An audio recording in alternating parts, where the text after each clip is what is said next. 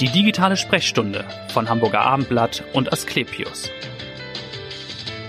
Warum ist der Landeanflug missglückt? Warum hat der Flieger zu hart aufgesetzt? In der Luftfahrt, zum Beispiel bei der Lufthansa, werden solche Fragen schon lange seit den 1970er, 80er Jahren adressiert. Die Piloten werden regelmäßig im Simulator geschult. Wenn Sie jetzt denken, liebe Hörer, Sie sind hier im Flughafen-Podcast gelandet bei Check-in, Entwarnung, es ist die digitale Sprechstunde. Mein Name ist Vanessa Seifert. Aber was die Luftfahrt macht, das kann auch für die Medizin eine Blaupause sein und kann auch im Klinikalltag sehr helfen. Und darüber möchte ich heute sprechen mit Dr. Jochen Thiele. Er ist ärztlicher Leiter des Instituts für Notfallmedizin, kurz IFN, und bietet Simulationstraining an für Ärzte und medizinisches Personal. Herzlich willkommen. Genau so ist es. Ja, vielen Dank. ja, Herr Dr. Thiele, wie bereitet man sich denn vor auf den Notfall? Also wie kann man sozusagen das Unplanbare üben überhaupt? Sie müssen einige Dinge wissen. Sie müssen wissen, dass Sie theoretische Kenntnisse brauchen. Theorie, wie reanimiere ich einen Patienten, wie mache ich Herzdruckmassage, wann, wann rufe ich Hilfe, in welcher Reihenfolge. Ja. Dann müssen Sie das praktisch umsetzen können. Das heißt, Sie müssen mit Ihren Händen eine Herzdruckmassage durchführen können. Das ist der nächste Schritt. Mhm. Und der übernächste Schritt, und das ist dann die Hochleistung in der Medizin, ist, dass sie es schaffen müssen, im Team gemeinsam mit vielen, vielen verschiedenen Mitspielern, Mitarbeiterinnen und Mitarbeitern das Ganze in einer sehr, sehr guten ähm, Performance auf die Straße zu kriegen. Und das mhm. ist nicht so leicht. Was unsere Leute können und was wir gut können, ist halt die Theorie und die praktische Anwendung. Das lernen wir im Studium, das genau. lernen wir in der Ausbildung, das äh, lernen wir im tagtäglichen Arbeiten. Aber unter Stress in einem großen Team wird es dann schwierig. Und das ist das, was in der Luftfahrt auch immer wieder zu Problemen ja. führt. Ähm, und wo wir sehr viel uns abgeschaut haben und abgucken können, wie man die Teams eben dahin bringt, unter Stress gut und sicher arbeiten zu können. Was sind die größten Fehler in diesen Stresssituationen? Sie haben ja schon gesagt, das theoretische Wissen ist natürlich da, das ja, Studium. Genau. Aber dann eben die, wahrscheinlich die Kommunikation ja. oder wo mhm. hakt es im Team? Genau, der Faktor Mensch ist der oder diejenige, die immer wieder ähm, fehleranfällig ist. Wir wissen, wenn Sie immer überlegen, was Sie heute schon für Fehler gemacht haben, werden Ihnen einige einfallen. Ich glaube, alle sieben Minuten statistisch. Ne? Ungefähr, ne? genau, unter Ruhe pro Person. Ne? Und wenn mhm. Sie jetzt Stress haben, das heißt, Sie müssen plötzlich jetzt hier einen Mitarbeiter reanimieren oder ähnliches oder Ihr eigenes Kind vielleicht sogar zu Hause, mhm. ähm, dann haben Sie plötzlich sehr viel Stress. Und dann kommen auch mehrere Helfer dazu und je größer das Team und je dringlicher die Notfallsituation ist, umso häufiger passieren dann die Fehler, alle ja. zwei bis drei Minuten. Und das ist normal. Das ist wichtig, dass wir das erstmal verstehen, dass also Fehler normal sind. In der Luftfahrt sagt man, es gibt keinen fehlerfreien Flug. Mhm. Jeder Flug äh, ist so, dass da Fehler passieren. Das wissen die Piloten. Und das wissen wir auch. Und das ist was, was, etwas, was wir mit unseren Teams halt im Rahmen von Trainings, von Simulationstrainings ähm, nutzen, um aus diesen Fehlern eben zu lernen. Genau, Sie haben ja gerade schon gesagt, Simulationstrainings. Vielleicht können wir mal drei Szenarien entwerfen, die ja. Sie so üben. Ich glaube, genau. eines ist zum Beispiel im Kreissaal, Thema ja. sichere Geburt, also ein genau. sehr emotionaler Kontext genau. ja für alle. Ja. Äh, was, was für eine Situation stellen Sie da dar in dem Moment dann? Die Situation ist ja so, dass diese Notfälle im echten Leben ja sehr selten vorkommen. Das ist super, das ist total mhm. gut. Ähm, nichtsdestotrotz äh, kann es halt dann doch passieren, dass sie eben nachts um vier, nachts um fünf ähm, dann in die Situation erleben, dass eine seltene Notfallsituation eintritt. Und ähm, ich sage jetzt einfach mal, im Kreissaal kann es schon dazu kommen, dass die Frauen bluten nach der mhm. Geburt, dass sie eben nicht wie normal eben nur zum Beispiel 500 Milliliter verlieren, sondern eben mehr und dass es auch weiter blutet ja. und dass wir dann im Team sehr, sehr schnell reagieren müssen, um das zu erkennen, die richtigen Maßnahmen zu treffen, diese Blutung zu stoppen, mhm. den Kreislauf der Frau zu stabilisieren und das üben wir mit den Teams. Das okay. heißt, wir mhm. haben eine Simulationspuppe, die ist sehr lebensecht, die kann sprechen, die kann atmen, die kann ähm, mit den Augenblinkern, da kann man einen Kaiserschnitt machen. Die kann, wie gesagt, auch bluten. Ja. Ähm, man kann da Herzfrequenzen ableiten, Blutdruck messen und so weiter. Und dann lassen wir diese Frau bluten, legen die also in den normalen Kreissaal in einer unserer Kliniken. Die Teams arbeiten in ihrer realen Arbeitsumgebung, wo sie normalerweise Patienten behandeln. Mhm. Dann kommen wir dahin, legen die Simulationspuppe dahin ähm, und lassen die dann diesen Notfall abarbeiten. Ja. Und das Ganze ist sehr, sehr gut, denn wir können das kontrolliert machen. Das heißt, die Mitarbeiterinnen und Mitarbeiter können in einer geschützten Lernumgebung üben, die seltenen Notfälle zu trainieren. Ja, wie groß ist so ein Team dann, äh, dass sie dann trainieren? Das kann bis zu sechs, äh, acht oder auch zehn Mitarbeiter sein. ne? Unterschiedlich. Also, Das ist unterschiedlich. Das, Mhm. Genau, das geht von zwei Personen, ab zwei Personen spricht man von einem Team. Nach oben hin sind da eigentlich keine Grenzen gesetzt, aber realistisch und für uns sinnvoll zum Üben sind so sechs bis maximal zehn Teilnehmer. Und wie lange dauert so eine Übung dann, so eine Simulation? Wir machen das eigentlich so, dass wir pro Szenario, jetzt haben wir ja gerade gesagt, die Frau blutet jetzt, das ist das Szenario. Man kann auch überlegen, dass sie einen Krampfanfall hat zum Beispiel, dass das Kind auf die Welt kommt und ein bisschen Unterstützung braucht. Das sind so die klass- klassischen Szenarien, die wir Ja. im Kreißsaal spielen. Nehmen wir uns eine Stunde Zeit. Das heißt, wir Okay. nehmen jetzt ähm, ein Team von eben sechs Mitarbeiterinnen und Mitarbeitern, ähm, die behandeln dann diese Blutung. Und es ist so, dass die Behandlung dieser Blutung 10 bis 15 Minuten dauert, gar nicht länger. Ja. Und den Rest der Zeit, also eine Dreiviertelstunde, nutzen wir, um dann mit den Teammitgliedern gemeinsam zu analysieren, was haben sie gemacht, wie ist es abgelaufen, ähm, was haben wir vielleicht sehr gut gemacht, um das dann zu verstärken, mit den Leuten zu besprechen, hey, wie kam das, dass ihr so gut funktioniert habt? Ja. Wie kam das, dass die Kommunikation so toll war? Wie kam, dass ihr das so schnell im Griff hattet? Und dann arbeiten wir das auf, ähm, suchen die Punkte, die dazu geführt haben, dass es so gut wurde. Ähm, und besprechen das mit denen nach. Das Und wird also Video aufgezeichnet, genau, dass sie das Genau. sozusagen nochmal anschauen können, in Genau. äh, gegebenenfalls. Genau, wir gehen dann in diesen Kreissaal, arbeiten dann dort mit Kameras, dann stellen wir Mhm. drei Kameras in die Ecke, Mikrofone in die Ecke, ähm, teilen das natürlich den Teilnehmern mit vorher, die fühlen sich dort auch sicher und wohl, Mhm. die wissen genau, die Videos werden gelöscht, die sind nur für uns da Ja. zum Lernen, Fehler sind normal, da werden auch Fehler passieren, wenn die üben, das ist ganz klar und ganz eindeutig. Wir wollen eben nur diese Fehler, die dann passieren, nutzen, damit die im echten Leben nicht passieren. Und das funktioniert sehr, sehr gut. Das heißt, in die Situation geht keiner rein, sondern man würde das im Anschluss besprechen. Oder sagt Korrekt. jemand schon in der Genau. Blutungssituation Nein. und das geht ja, nicht. Genau, Nein. das ist das Wesen dieser Simulation, dass wir eben davon ausgehen, dass die Teams das eigentlich können Mhm. und dass wir die, die, das können die auch, ähm, und dann arbeiten die das ab und dann passiert, was im Echtleben auch passiert, nämlich kleine Fehlerchen Mhm. und diese schleichen sich dann ein. Wir zeichnen die auf und wir unterbrechen nicht, sondern wir lassen das bis zum Ende durchspielen, bis wir sagen, okay, das Lehrziel ist erreicht, die Frau ist stabil, ähm, Mhm. es blutet nicht mehr weiter, die haben die Blutung im Griff. Ähm, dann brechen wir das ab und sagen, das Szenario ist vorbei und dann gehen wir direkt in eine, man nennt das Hot Debriefing, in eine heiße Nachbesprechung. Sofort danach nehmen wir die Teams, gehen einen Raum weiter. Da ist dann diese äh, ein, ein Beamer, wo wir das Video uns angucken können und direkt das mit denen nachbesprechen. Was wäre denn zum Beispiel so ein Fehler, der passieren könnte oder ein Fehlerchen? Es ist ja nichts Massives, Genau. aber was könnte es sein Ja. in so einer Kreissaalsituation? Sie sagten ähm, vollkommen zu Recht, der häufigste Ursache von äh, Zwischenfällen in der Luftfahrt wie auch in der Medizin ist die Kommunikation. Es ist nicht, dass die Leute die Theorie nicht wissen, dass sie die Praxis nicht beherrschen, sondern es sind die menschlichen Faktoren und Kommunikation ist so ein Thema. Und wenn ich jetzt da als Geburtshelfer stehe und ich brauche ein Medikament, äh, das heißt Oxytocin zum Beispiel, und neben mir stehen drei Hebammen und ich sage, ich brauche Oxytocin, ähm, ist die Wahrscheinlichkeit, dass ich kriege, dass ich das kriege, vielleicht bei 50 Prozent. Weil ich Nur? habe gesagt, ja, Ja. weil ich gesagt habe, ich brauche Oxytocin.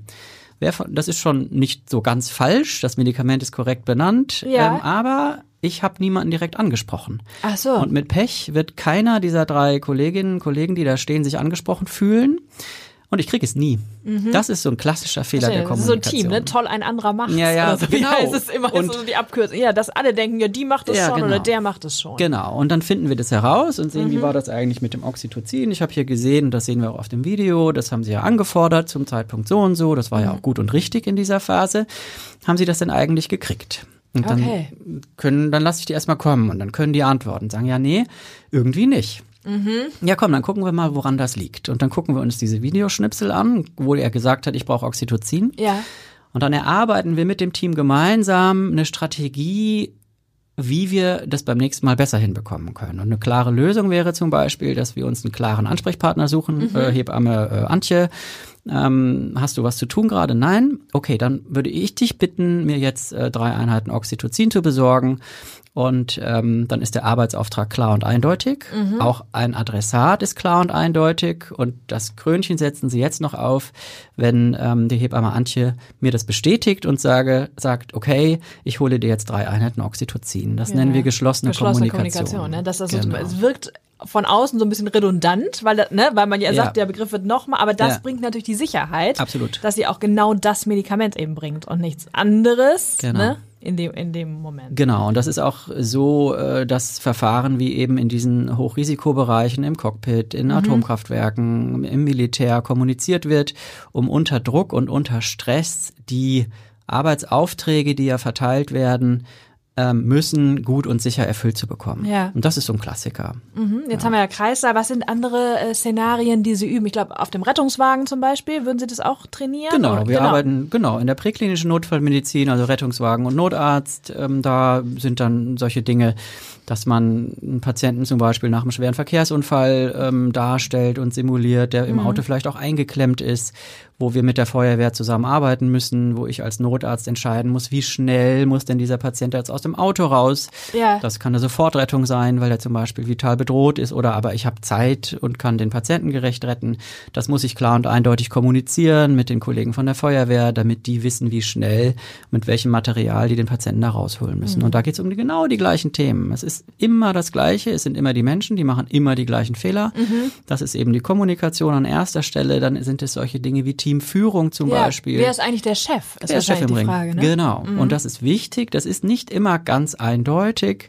Ähm, gerade in so Bereichen, die jetzt nicht primär Notfallmedizin sind. Wenn ich als Notarzt draußen bin, ist ganz klar, ich bin der medizinische Einsatzleiter. Ja. Wenn ich aber im Kreißsaal stehe, ist das gar nicht mehr so ganz klar plötzlich. Ne? da Genau, ist dann noch ein ja. weiterer Arzt, ein Geburtshelfer, vielleicht eine Hebamme, die sehr kompetent ist. Die schon lange betreut oder schon lange dabei ist dann, ne? Und, Genau. Ja, mm. Und dann muss klar sein, wer entscheidet nämlich jetzt letztendlich. Mhm. Und das sind auch immer wieder Themen, wo wir äh, dran schrauben können und optimieren können und unsere Teams im letzten in den letzten paar Prozenten perfekt machen können. Ja. das ist quasi das Ziel und der Anspruch. Und das müsste man Genau. vorher festlegen, wer sozusagen der Chef ist oder Genau. wie, ja. Ja, Im Idealfall. es kommt drauf an, wo sie sich bewegen. Im Rettungsdienst ist es festgelegt, da steht Ja. auch hinten Notarzt drauf, das kann jeder lesen, mit dem ich dann da zusammenarbeite draußen.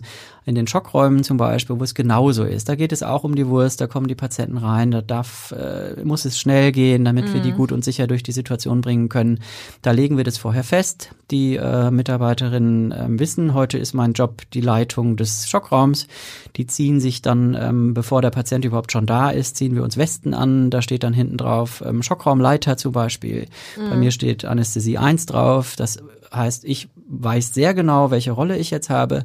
Ich weiß sehr genau, wer ist der primäre Ansprechpartner für mich. Wer entscheidet ist letztendlich. Und auch für die, für die Kollegen vom Rettungsdienst ist es eindeutig, wer ist denn eigentlich hier jetzt der Chef im Ring. Okay. Und wenn das nicht so eindeutig festgelegt ist, wie zum Beispiel, wenn ich mit einem weiteren Facharztkollegen Dienst mache in der Klinik und wir gehen beide zu einem Notfall, sind wir beide gleich kompetent. Und Wir haben aber vielleicht unterschiedliche Wege, um zum Ziel zu kommen. Wir kommen Ja. beide zum Ziel, aber der eine geht rechts rum und der andere links rum. Und das ist natürlich nicht optimal, wenn wir uns nicht drüber klar werden, gehen wir rechts oder gehen wir links rum. Und deshalb Okay. sollten wir uns, bevor wir überhaupt in die Situation einsteigen, dann klar machen, hey du, ich würde die Situation leiten. Ja. Ähm, du unterstützt mich, passt das für dich, einverstanden, ja oder nein? Okay. Und das kann man aber auch switchen. Ne? Man kann dann währenddessen sagen, hey, irgendwie ähm, brauche ich gerade mal Unterstützung, könntest du die Leitung übernehmen, äh, lieber Kollege?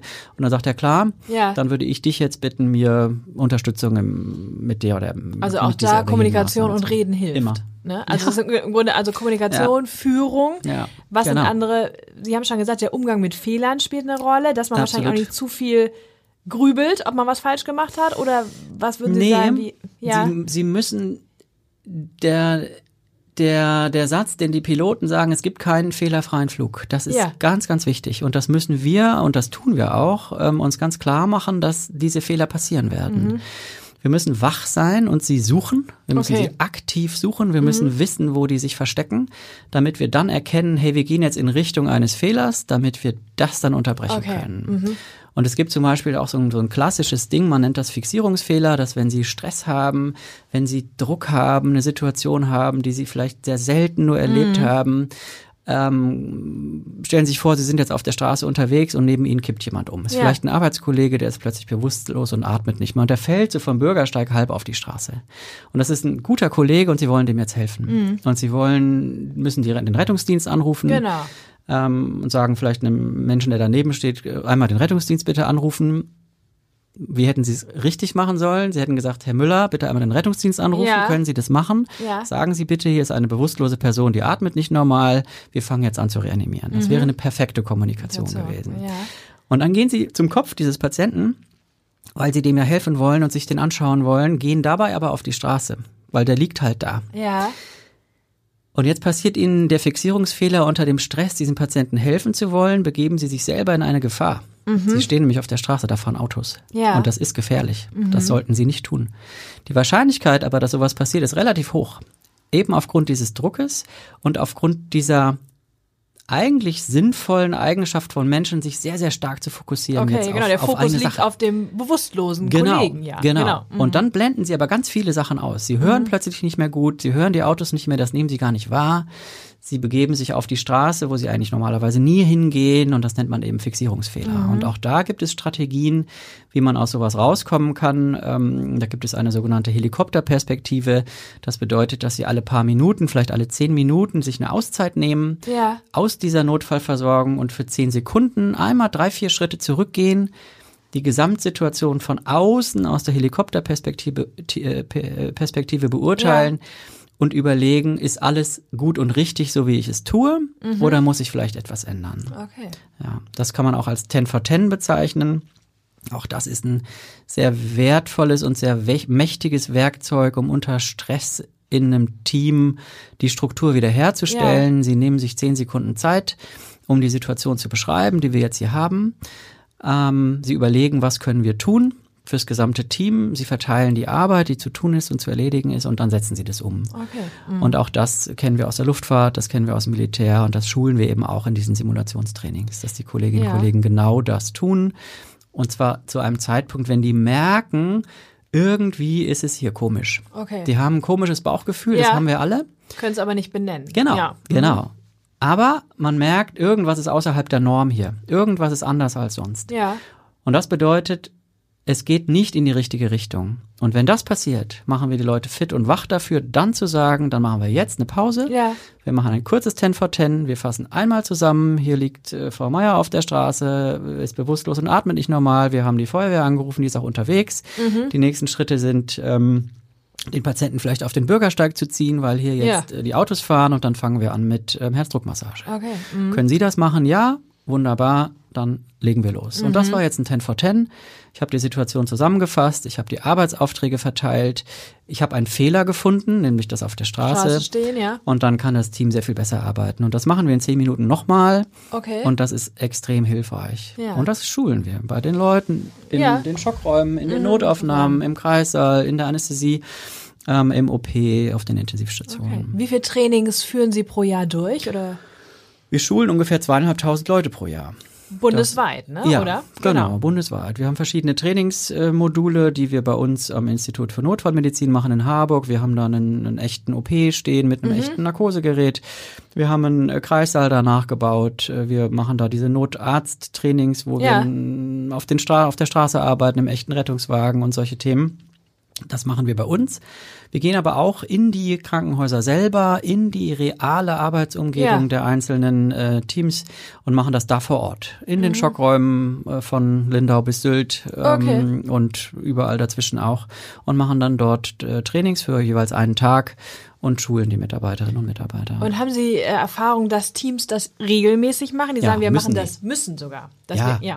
Ja, ja, sie müssen das regelmäßig machen. Wenn Genau, das wäre die Frage. Wenn man das einmal macht, ist so ein bisschen wie der, der erste Hilfekursus, den man macht bei der Genau. Führerscheinprüfung und dann nie wieder. Ja, ja, genau. Wie ging das nochmal mit der stabilen Ja, Seitenlage genau. und Helmabnahme ja oder nein? Das wissen Sie heute nicht mehr. Das Richtig. weiß man ziemlich genau, dass nach ein paar Monaten dann das Wissen einfach auch verschwindet. Richtig, ja. Gerade wenn Sie es nicht anwenden, gerade wenn das seltene Sachen sind. Und Ja. das bedeutet, Sie müssen regelmäßig diese Trainings wiederholen. Ja. Eben weil die Situationen eben selten sind, Sie es nicht im echten Leben üben können, zum Glück, Ja, weil es eben genau. so selten ist. Ähm, deshalb müssen Sie es aber üben und trainieren. Aber es ist ja keine Pflicht, es ist ja sozusagen ein freiwilliges Angebot. Nein, oder? das kann man so nicht sagen. Zum Teil ist es schon Pflicht. Okay. Gerade Mhm. in den Hochrisikobereichen der Notaufnahme, Ja. gerade im Hochrisikobereich des äh, Kreissaals sind es Pflichtveranstaltungen. Okay. Das heißt, unsere Mitarbeiterinnen und Mitarbeiter sind verpflichtet, einmal im Jahr ein solches Training mit uns ähm, durchzuführen. Mhm. Okay, und das ist im Jahr. Mhm. extrem hilfreich. Und auch das kommt natürlich aus der Luftfahrt. Da gehen die Piloten alle drei bis sechs Monate in den Simulator und Genau. üben das Triebwerk fällt aus, das Triebwerk brennt, das Fahrwerk lässt sich nicht ausfahren oder ähnliche ja, Geschichten. Ich habe also einen Freund, der ist tatsächlich bei der Lufthansa und der sagt, ah, er ist schon in Frankfurt 4000 Mal angeflogen Ja. oder sowas, aber Ja. er übt das trotzdem Ja, nochmal im genau. Simulator. Auch gerade, weil das trotzdem schleichen sich ja Fehler ein, vielleicht auch gerade, wenn man was denkt, man kann es im Schlaf und macht es immer schon oder so. Das ist sowieso ein Risiko, wenn Sie davon ausgehen, ich kann sowieso alles und alles schon tausendmal gemacht, und mir gemacht kann und- nichts passieren. Ja, Das ja. ist keine schlechte, keine gute Eigenschaft, sondern man sollte immer wach sein, immer das Risiko sehen, Mhm. immer wissen, Fehler passieren. Jetzt müssen wir aber aufpassen, dass sie nicht passieren, was wir Ja. tun können, wenn sie auftreten, wie wir sie vermeiden können oder das, äh, das Risiko dann senken können. Mhm. Und ähm, wir müssen üben und trainieren. Jeder, jeder Bundesliga-Profi trainiert jeden Tag. Mhm. Und auch wir müssen regelmäßig trainieren. Das tun wir aber auch. Und wie ist so das Feedback der Teilnehmer? Was sagen die so? Was ist ihr Haupt-Neudeutsch-Learning? Was, was nehmen die besonders mit aus diesem Training? Das sind genau diese Soft Skills im Prinzip. Das sind genau diese menschlichen Faktoren, diese Tipp, äh, diese, diese Tricks und ähm, Kniffe, die wir denen mitgeben können, um eben unter Stress gut und sicher arbeiten zu können. Die Kommunikation als Beispiel, Teamführung als Beispiel, 10 for 10 als Beispiel oder auch Speak Up zum Beispiel. Auch das ist ein Thema, dass wenn irgendjemanden im Team auffällt, irgendwas ist hier komisch. Die anderen machen das immer anders oder die Situation entgleitet uns. Wir, Ja. wir gehen nicht den richtigen Weg. Dann muss er das sagen, egal wer er ist. Und das nennt man Speak Up. Das bedeutet auch die auszubildende äh, Hebamme oder die auszubildende äh, Gesundheits- und Krankenpflegerin muss sagen, wenn sie irgendwo ein Risiko sieht. Und das ist wichtig und das nehmen die Leute dann auch mit und wir unterstützen das natürlich und bestärken die da drin, genau das zu tun, ähm, damit eben die Sicherheit letztendlich für alle Beteiligten steigt. Und das darf man ja auch nicht aus dem Auge verlieren. Es geht neben der Sicherheit für die Patienten natürlich auch immer um die Sicherheit der Mitarbeiter, denn äh, wir wollen ja nichts weiter außer das Beste für unsere Patientinnen und Genau. Patienten zu tun. Und wenn dann da Fehler passieren, die teilweise vielleicht auch einen ungünstigen Verlauf dann nehmen, das ist sehr schrecklich für uns als Mitarbeiterinnen Ja. und Mitarbeiter. Und auch das ist ein Aspekt, der nicht zu vernachlässigen ist. Und wie groß ist Ihr Team am Institut für Notfallmedizin? Also wie viele sind Sie da? Die Acht, Schulen. acht So, Köpfe sind wir Acht da. Köpfe, Also wir sind acht Köpfe, die fest ähm, angestellt sind. Wir haben aber sehr viele Fachexperten aus den Kliniken auch, Okay. die eben jetzt im Bereich der Geburtshilfe ähm, uns unterstützen. Das sind dann alles äh, Leute, die eben im tagtäglichen Arbeiten im Kreißsaal stehen. Mhm. Die haben dann aber eine Zusatzausbildung für Simulationstraining eben Okay. und die ähm, fahren dann mit uns durch die Lande und trainieren ihre Kolleginnen und Kollegen. Und das hat noch den weiteren Vorteil, dass man natürlich in die Kommunikation kommt, auch mit den anderen Kliniken. Klar. Wir machen ja alle nur das Gleiche. Wir versorgen Patientinnen und Patienten überall mit den gleichen Problemen. Ja, ja. Und dann kann man nur voneinander lernen und besser werden. Okay, vielleicht zum Abschluss zu Ihnen persönlich. Warum sind Sie Arzt geworden, Anästhesist? Und warum dann der Schlenker in Richtung Training? Äh, Das kann ich ehrlicherweise so ganz genau gar nicht mehr sagen. Ich weiß, dass ich sehr, sehr früh schon den Wunsch hatte, irgendwie in dem Job zu arbeiten. Ich glaube, Ja. ich war sechs Jahre alt. Ähm, das ist tatsächlich noch äh, nachgewiesen. Ja. ja, ja, genau. Da gibt es ein Dokument, was Einträge in den ja, ja, genau. Was möchtest du mal werden? Arzt. Sowas in der Art, genau, Ja. obwohl ich überhaupt nicht aus einer Medizinerfamilie komme. Okay. Und dann bin ich in der Anästhesie gelandet, wie so viele, und ähm, dann dort hängen geblieben. Mhm. Eigentlich wollte ich äh, Kinderarzt werden, das hat dann nicht geklappt. Ähm, dann bin ich in der Anästhesie eingestiegen und dann da geblieben. Denn es ist ein wunderbarer Job, macht Ja. sehr, sehr, sehr viel Spaß. Und dann habe ich irgendwann nach ungefähr zehn Jahren ähm, mich ein bisschen weiterentwickeln wollen und habe eben mich im Bereich der Ausbildung und des Trainings engagiert. Habe dann ähm, Fortbildungsveranstaltungen und auch Reanimationstrainings ähm, in einer großen Klinik übernommen und geleitet, mich dann da ausbilden lassen zum Trainer und bin dann da so reingerutscht. Und Ja. das ist unfassbar schön, ein ganz toller Job, macht sehr viel Spaß und ähm, ist, glaube ich, auch wirklich wichtig und für alle Ja, Beteiligten das glaube ich auch. ähm, sehr, sehr gut, dass es sowas gibt und dass wir das auch konsequent machen und durchziehen. Sehr gut, dass Sie das heute so toll erklärt haben. Schön, dass Sie da waren. Vielleicht letzte Frage. Was machen Sie, wenn Sie nicht schulen? Was sind Ihre Hobbys? Dann versorge ich meine Kinder. Ja, gut, das ist, das ist auch sehr wichtig. Ja, genau. Und wenn äh, wir dann noch ein bisschen mehr Zeit haben, dann äh, genießen wir das sehr, ans Meer zu fahren und ähm, da die Zeit zu verbringen. Und ähm, ich bin jemand, der sehr gerne dann auch Wassersport betreibt und ähm, Windsurfen geht, wenn der Wind es zulässt. Ja. Und, Und es nicht zu windig Und es nicht zu windig war, wie das in den letzten Ja. Tagen so war. Das wäre lebensgefährlich gewesen. Ähm, aber unter geregelten Bedingungen lässt sich das sehr schön in den, in den Alltag integrieren. Das ist ein ganz toller Freizeitausgleich. Äh, Viel Spaß beim nächsten Surfausflug Ja, dann und vielen Dank, Sommer dass ihr kommt. heute, der Sommer kommt, das ist ein persönlicher Abschluss. Schön, dass ihr heute da waren und so gut aufgeklärt haben. Vielen Dank und Sehr hören Sie gerne. gerne wieder rein in die nächste digitale Sprechstunde. Dankeschön. Weitere Podcasts vom Hamburger Abendblatt finden Sie auf abendblatt.de slash podcast.